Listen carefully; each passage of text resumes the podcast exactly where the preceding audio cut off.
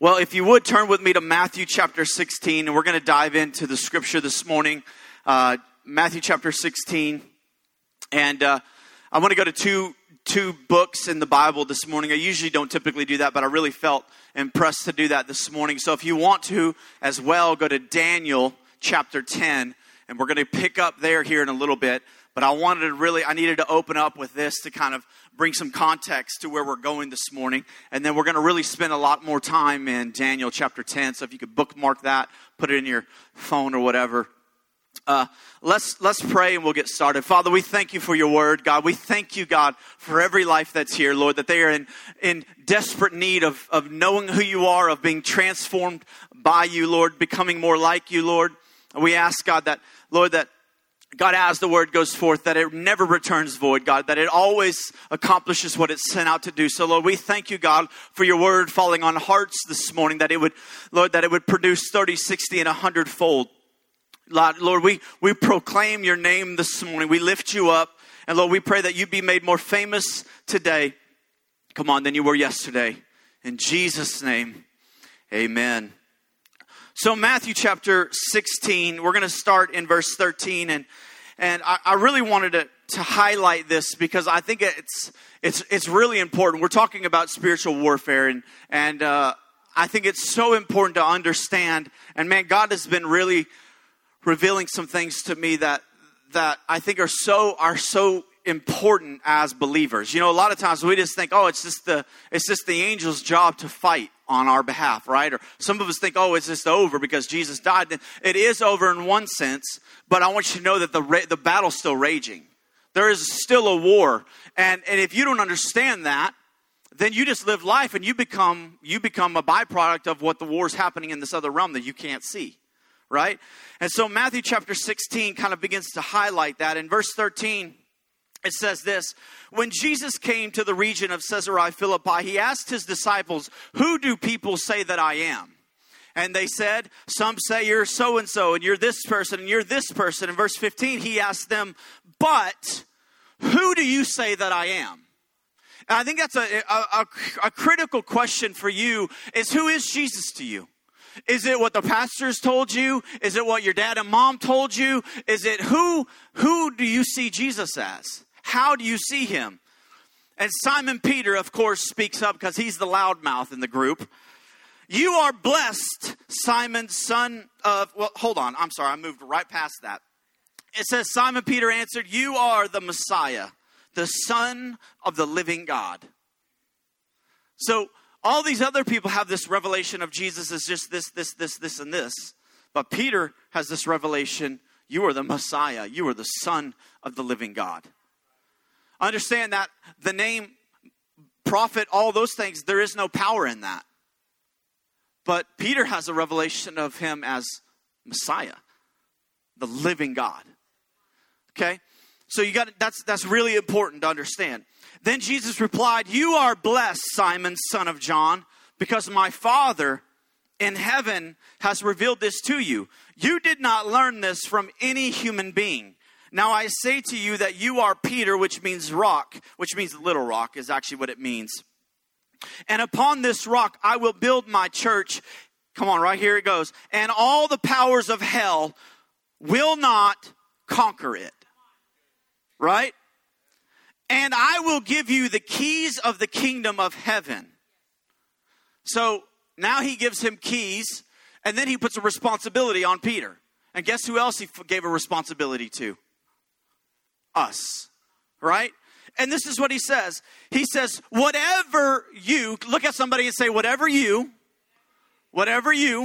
let them get that this morning. Whatever you, this is your fault. This is your fault. Good or bad, it's your fault. All right. "Whatever you forbid on earth will be forbidden where? In heaven." So you mean in this earth, you have an authority in a realm that you cannot see. But see, if you don't understand that, then you just live life and you say, "Well, I got cancer. Well, I got my kids left. Well, I just lost my job." And you live as if you're just a person on this earth with no authority, with no sense of power at all. And then he goes on and he says, so he said, whatever you forbid on earth will be forbidden in heaven. And whatever you permit on earth will be permitted in heaven. Man. So when you hear that, now you understand that you're not just in this life existing, that there is a proclamation, there is an assignment as an ambassador of the kingdom of heaven that you have been given authority to.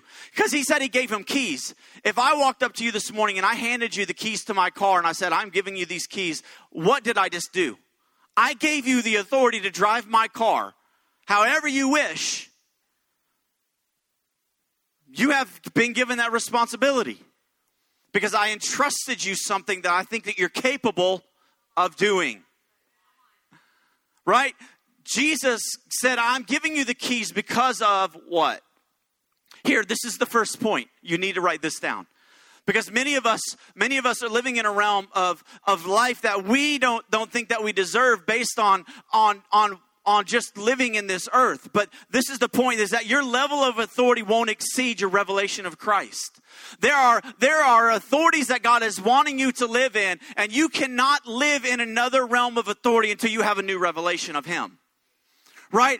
Peter's ability to get in the keys to the kingdom were contingent on his revelation of who he was. Right? You realize that is why fear and that is why all of these things come at you, is to try to degrade your revelation of who Jesus is. Because if the enemy can degrade you, then you don't seek out a new revelation.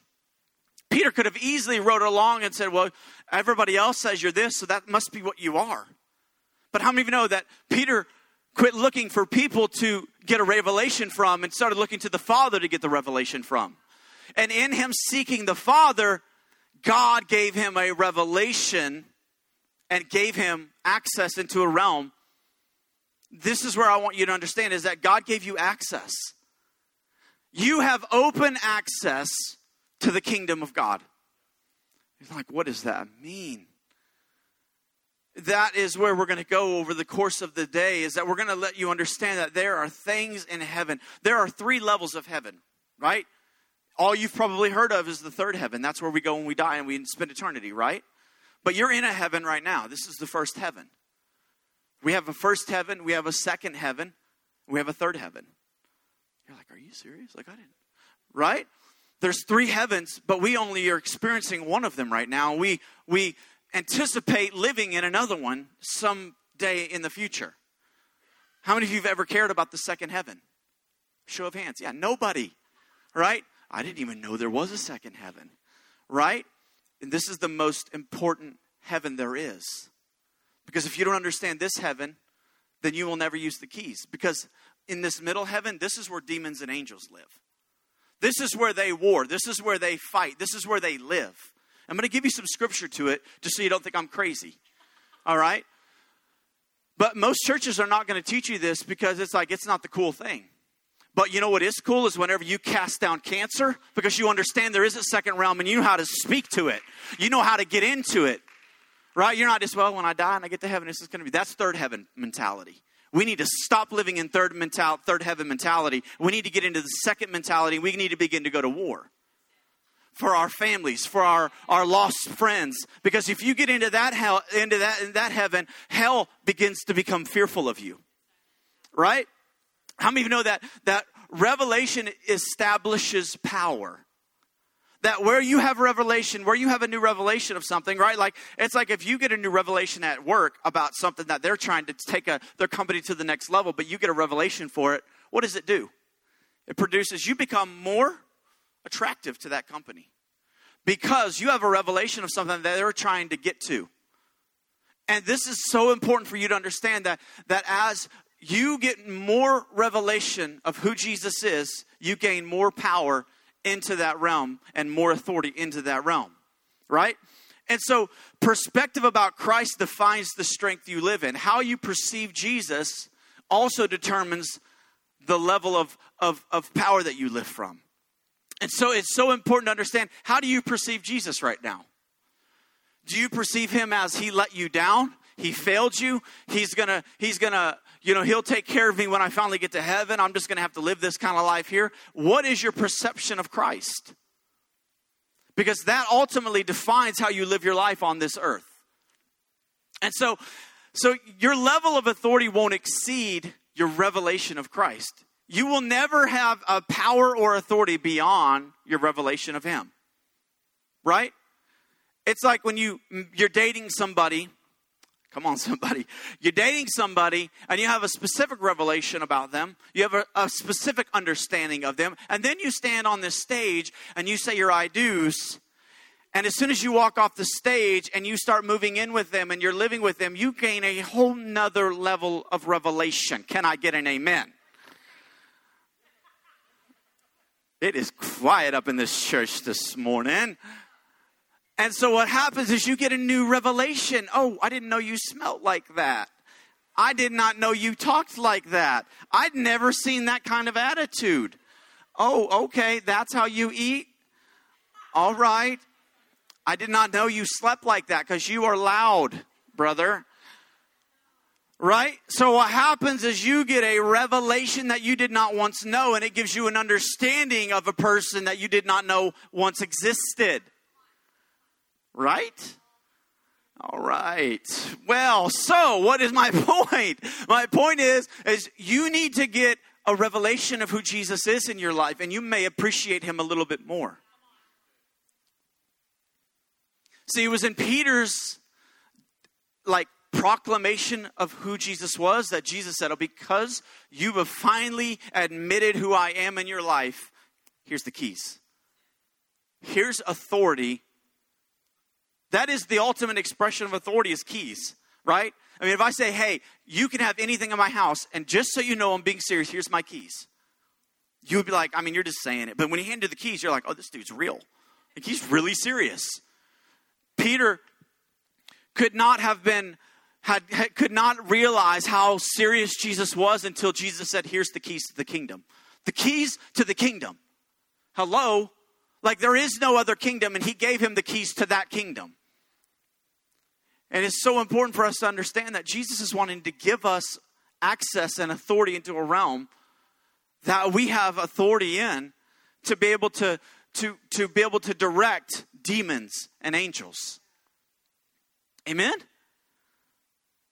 How many of you know that Halloween didn't just appear there? It's because that there are real evil spirits in the world. As we talked about last week, principalities, rulers. Listen to that word, rulers. Does that mean just people that just kind of live the life? Rulers of darkness. That means they are serious. That means they are not joking. They're here to do some real stuff. Rulers of darkness? We can just read and be like, oh yeah, there's rulers of darkness. They're not joking around. They're the real deal. Halloween is, we may put on masks and we may do whatever and laugh and blah, blah, blah. But I want you to know that there is a real Halloween, per se. And authority is only, notice what he says. And I will give you the keys of the kingdom of heaven, and whatever you forbid, whatever you permit. So now Peter's been given authority. And he's also been given the responsibility to say, the future is up to whatever you say or don't say. Whatever you do or you don't do. Right? It's up to you, Peter. The task has been given to you. It's up to you. He's been given this authority, and his authority is only as aggressive as it is applied. Peter could have walked around with the keys. You know, the people that got the chain gang. Where's it, Gardo? He got a little clip on it, walking around with keys. You can watch. What is it? There it is. Jingle, jingle, baby. What does it matter if you got keys on your hip and that's all they ever do? That's what we got. We got a lot of Christians who've got keys stuck to their belt loop, walking around, and they make noise with them, but they don't do anything with them. And I want you to know this morning that Jesus gave you keys to the kingdom. They're in your possession, but what will you do with them? Will you begin to apply them? Will you begin to let them go to work and forbid whatever needs to be forbid and permit whenever needs to be permitted? Now understand that those two words are two different things. One is telling something you're not going to happen. One is telling you this is going to happen. Forbid, permit. How many of you are forbidding declaring things against things. And how many of you are saying, I call down heaven to come into my life, to come into my family, to come into my situation, to come into my workplace. Instead, you're saying, man, I live in hell on earth at work. You're not using your keys.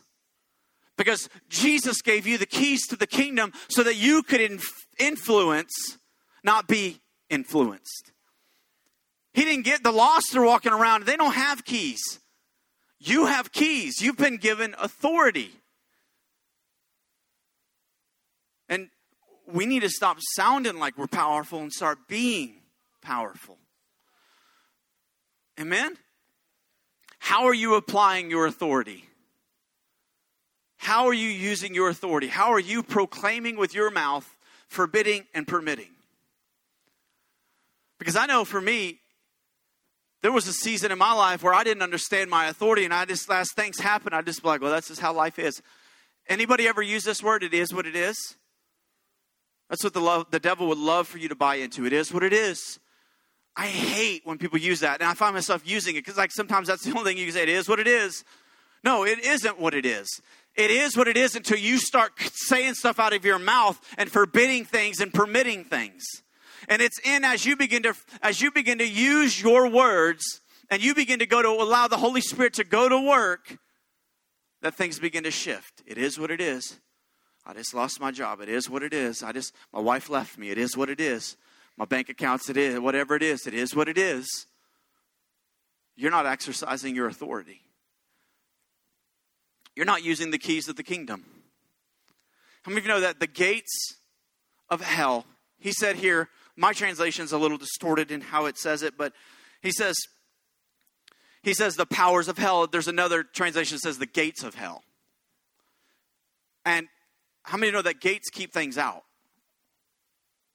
The gates of hell. There are people on the other side of the gate called lost people. There are other people on the side of that gate that have bought into the lie that they're going to die of cancer, that they're going to be broke for the rest of their lives, that they're going to be single for the rest of their lives. And they're saved, but they're on the other side of that gate, mentally wise. They're on the other side of that gate. But gates have locks, and Peter has the key. Gates have locks, and you have the key. And Peter has been told by Jesus that whatever you forbid, whatever you lock up, and whatever you open the door to, the issue is not whether do you have strength to open the gate or close the gate. The issue is that you have the keys and are you using them? He says the gates of hell. And how many of you know that gates, hell's gates, appear way bigger and stronger than they are in reality? I always find it funny when you walk up to somebody's house, if they've got gates, and they've got these massive gates. And it looks really, you know, it's like, whoa, okay, these people are letting us know you're not getting into my house. But then right next to the gate, it's all open. Or it's got like a couple of, you know, pieces of wood and a post and a couple pieces of wood, but it's open. It's like, yeah, you're really keeping me out. This is what the devil does. He puts up really big gates. And it's like, oh, man, I can't get in there. Dude, just go around the gate. No, don't go around the gate. Use your key. Open that sucker and bust it open and say, hell, I want you to know that I just got a revelation of who Jesus is, and I'm coming for you. Amen? Gates are always going to appear. I want you to understand, gates are a mindset. Gates are an emotional empowerment of what the enemy uses. He lets you understand and think that this gate of emotion, that this gate of whatever it may be for you. Because some of you know your gate and my gate are different gates. But your gate may be the fact that I'm going to be lonely for the rest of my life. And that gate is really big and it's really intimidating. But how many of you know that it doesn't matter what gate you're facing. You've been given authority over it. Gates are going to appear bigger than they really are. And at the end of the day, I don't care how big the gates are or how strong they are, because you have keys. See, the devil just put the gates up for people who didn't have a revelation that they have keys. The enemy has built a fortress in our minds to say, you're going to die before you're 35. You're going to die before you're going to do. And it's all these different things. And he's built this false sense to say you're never going to get anywhere. You're never going to move forward. And I want you to know this morning that that's not a reality. It may be your reality, but it doesn't have to stay your reality. And I'm never going to get over this addiction. I'm never going to get over this perversion. I'm never going to get over this struggle, this grief, this unforgiveness, this bitterness. I want you to know that you've been given keys. And I pray that you will begin to use them. I pray that you will begin to say, you know what, I remember it was like last year, I began to have this thing in my stomach. And every night, it would happen at night. And every night, it was maybe a year and a half ago, every night is when I would get to bed, it would wake me up in the middle of the night. And it was like my stomach was going to explode. It was a horrible feeling. And I told Alicia about it. And we just said, we're going to begin to pray and find out whatever this is, we're going to begin to believe God. And we begin to pray. And within like a week, this is a year and a half ago, 2 years ago, within a week, that thing stopped completely. I've never had it again. And I say that because I think that the enemy could have easily said, oh, something he could have built something, but we didn't give him time because we understood our authority. And I think so many times we give the enemy so much energy, we give him so much time, and we brag about the gates. We say, ooh, those gates are big, and oh, those gates are so scary, and oh, those gates are this, and they're that. And we affirm the gate when we should be speaking against it. And we should be proclaiming, and we should be using the keys of the kingdom. Amen? So now that I've talked about authority and I've talked about the keys of the kingdom, I want you to see that the Lord has given us a privilege to see into a realm that I was talking about. That many of you may not even believed me, and you've never read Daniel. And I'm about to I want to expose you to a realm that is reality. That there is a second heaven. How many know that the devil doesn't even get the privilege of getting into that third heaven unless he's been given permission by God? How many of you know that God lives in a realm called thrones? There is no other mention of thrones except for God's. Principalities, rulers of darkness, that's a whole nother tier. Like the devil doesn't get to get into that realm. So this is the only realm he has authority. He thinks he's big dog, but he doesn't understand. There's another realm that trumps his. You believe me? All right, so Daniel chapter 10. This is Daniel, and this is what begins to happen. And I will do my best to do this in the next 13 minutes that I have. In Jesus' name, add time. It says, in the third year of the reign of King Cyrus of Persia. Huge keynote. There's a king of Persia. Okay? Daniel, also known as Belshazzar, had another vision. He understood that the vision concerned events certain to happen in the future. Okay? Times of war and great hardship. When this vision came to me, I, Daniel, had been in mourning for 3 weeks. It actually says 3 whole weeks. All that time I had eaten no rich food, no meat or wine crossed my lips, and I used no fragrant lotions until those 3 weeks had passed. I just wonder how he smelled, but anyway, his skin was probably ashy. Poor guy. It's like, this is hell, my elbows are dry. I'm just kidding. And then he goes on, it says, on April 23rd, as I was standing on the bank of the great Tigris River, I looked up and saw a man dressed in linen clothing with a belt of pure gold around his waist. His body looked like a precious gem. His face flashed like lightning and his eyes flamed like torches. His arms and his feet shone like polished bronze and his voice roared like a vast multitude of people. Many speculate that that was actually Jesus in that vision. Others say it was just an angel.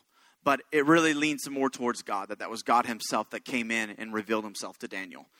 Okay. Then it says, only I, Daniel, saw this vision. The men with me saw nothing.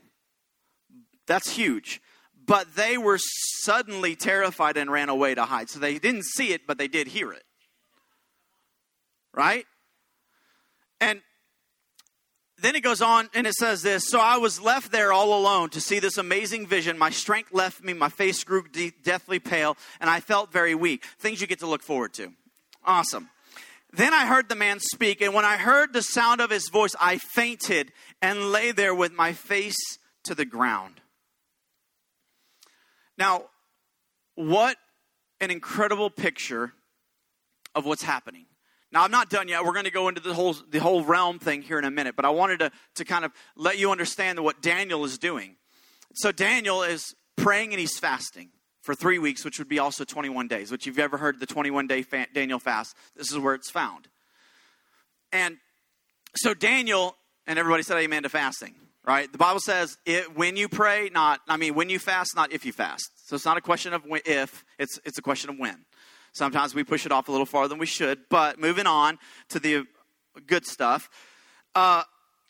So here we see that Daniel is praying and he's interceding and he's standing in the gap, and all of a sudden this vision comes to him and he sees God, or he sees an angel. He sees someone that is really important.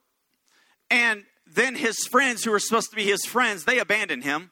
They say, we're out of here because you're talking to something and you're seeing things that we are not seeing, and that's just weird, so we're out. And they leave him.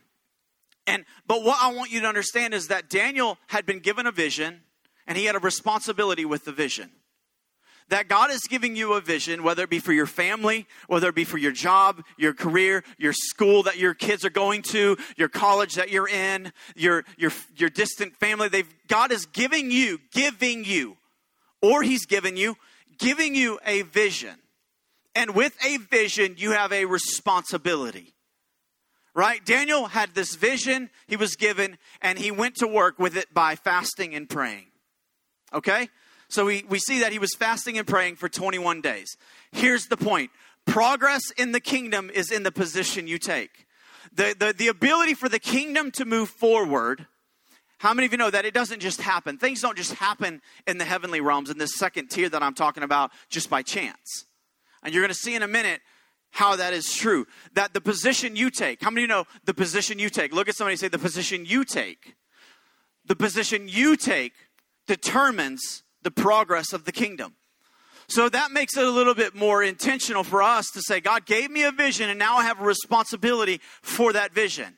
That God doesn't just give you a vision because he thinks it's a really good idea. He wants to show you something that's cool. God gives you a vision because he believes that you are capable of doing something with it.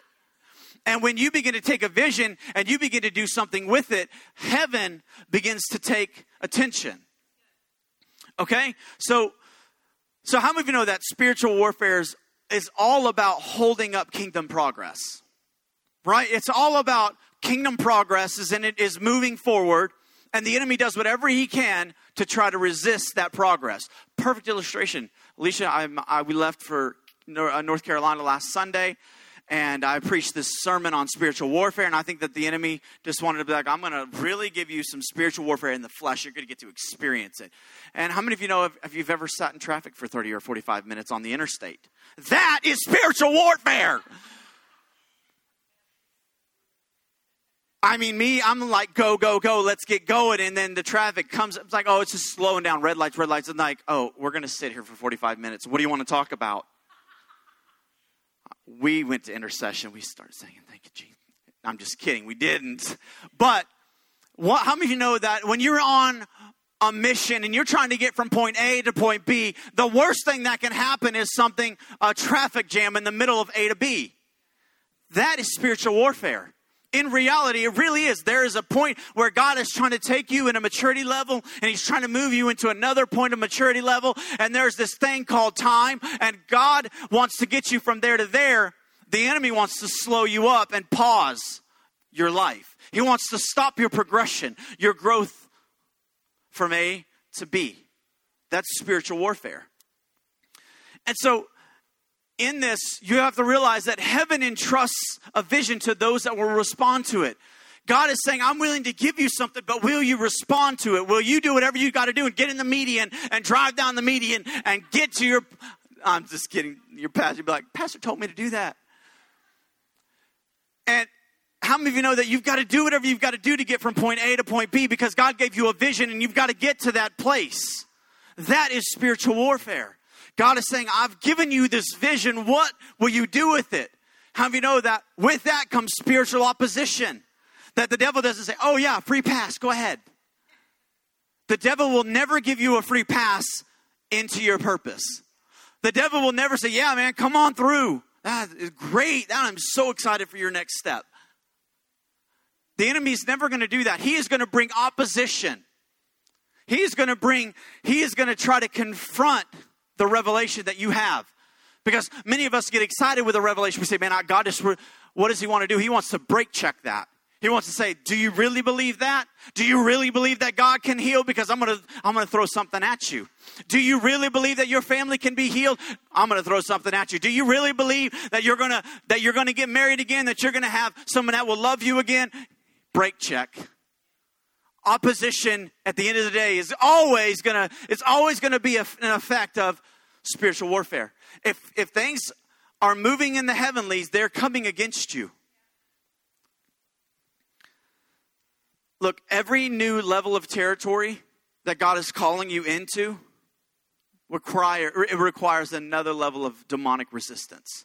I wrote in my board, if you go look at my board, when our church started growing in June of this last year, or maybe it was May or whatever, I wrote down, every new level that God is taking us is going to require us to go through another level of demonic resistance. Because I know that God wants this church to grow, and God wants people's lives to be changed, but the enemy doesn't want it. He doesn't want this church to grow. He doesn't want lives to be changed. He doesn't want people to have a revelation that they are in Christ, that they are new creations. And so what does that mean? That means that we have to begin to fight a new fight. We need to fight a new battle. We need to do something different than what we did before. And if you don't understand that, you just think, I'm supposed to fight like I've always fought. No. You got to change up how you fight. I mean, I was just reading my word. I've been reading my word every day. Okay, maybe every other day. Or, okay, maybe once a week. But I'm fighting. And you think that you can still fight with one day a week. You think you can pray with just one blah, blah, blah. It may be. How many of you know that you've got to change up your arsenal? You got to begin to pray in the spirit or something. You got to begin to stir yourself up. You got to begin to speak something that is crazy and bigger than you. And you've got to begin to fight a different way. Amen? Man, I don't have enough time. Okay. So moving on, going to verse 12. It says this. Then he said, don't be afraid, Daniel. Since the first day you began to pray, what?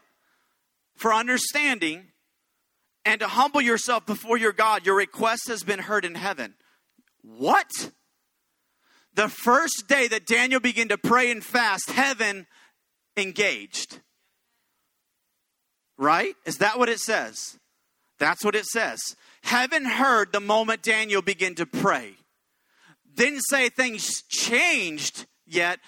But things were happening. There are things that are happening right now in the heavenlies that you've been praying for 21 days, for 3 years, for 5 years. Things are in the heavens and they are shifting. But you got to still proclaim, even though you don't see anything shifting, you still got to speak it. And you got to say, heaven, angels, go to war for me. Now what you have to do, let's see this. It says, your request has been heard in heaven. I have come in answer to your prayer. But for 21 days, isn't that interesting that the same amount of time Daniel fasted, he was held hostage? Anyway, so for 21 days, the spirit prince of the kingdom of Persia. Who was it that we read about earlier? The king of Persia. So what does that tell us? That tells us that with every main, even in Centerton, there is a king, there is a principality that rules Centerton. And anytime a church like Centerton, like Reach Church comes in, they don't like that. Because this church is lifting up the name of Jesus and their whole thing is to control Centerton. That changes the way you pray. That changes why maybe you moved into Centerton. That it wasn't just because it was a quaint little city and it was pretty. Because God believed that you could change something because you have a revelation of why you live here. And you're going to break and push the gates of hell against those that are lost and broken and hurting in this city. You have kingdom authority in this city if your address lives here. On a whole nother level.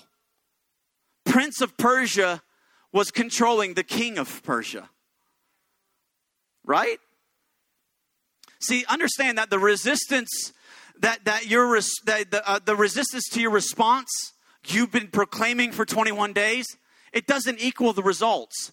Things are happening just because you aren't seeing them happen. Things are shifting just because you are not seeing them happen. Amen? And then it goes on and it says, the kingdom of Persia blocked my way. The prince of Persia is not a prince in the earthly realm. The prince of Persia is a prince in the heavenly realms, controlling what's happening in Persia, the city. So I take this on a whole new personal level, that how many of you know that every family has a gate? And how are you as a husband? How are you controlling the gate?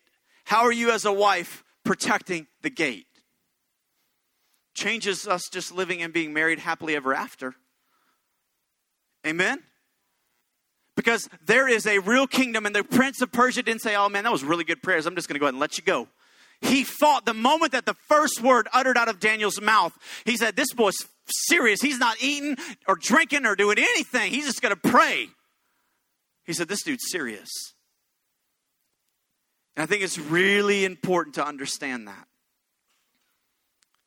I got to close. Lord Jesus. I want you to stand this morning. And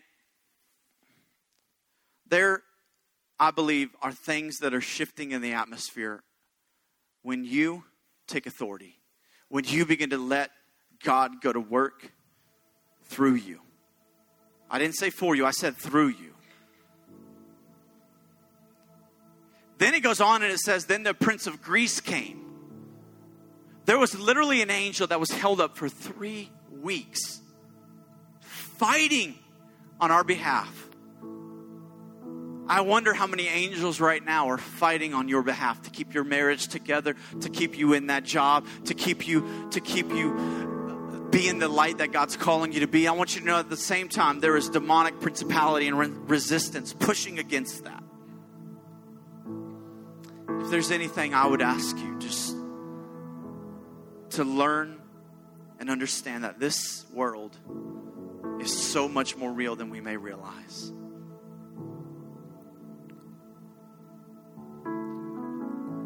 We've got these scripture cards. We thought this may be a way for us to really take the battle serious. We've got 2 different versions on there. And it says this, for we are not fighting against flesh and blood enemies, but against evil rulers and authorities of the unseen world, against mighty powers in the dark world, and against evil spirits in the heavenly places. This is Ephesians 6. And I just ask if you would take one of these as you leave today. They're out on the guest counter. We could have our ushers or whatever hand them out. But that you would use this scripture and you would begin to proclaim this over your household this week. That you would, even as you pray, that God may give you a revelation. He may give you a vision of something that I need to start praying specifically over my kids, over my job, over my workplace, over my school that my kids go to. That I bind the evil spirits that are at work. Can we do that? How many of you know that this is a real deal? This is like, I know you signed up for the cross and all that. And it was like, I thought I was going to do something fun. It is something fun. There's nothing funner than beating the devil up. And you've been given the authority to do it. Amen.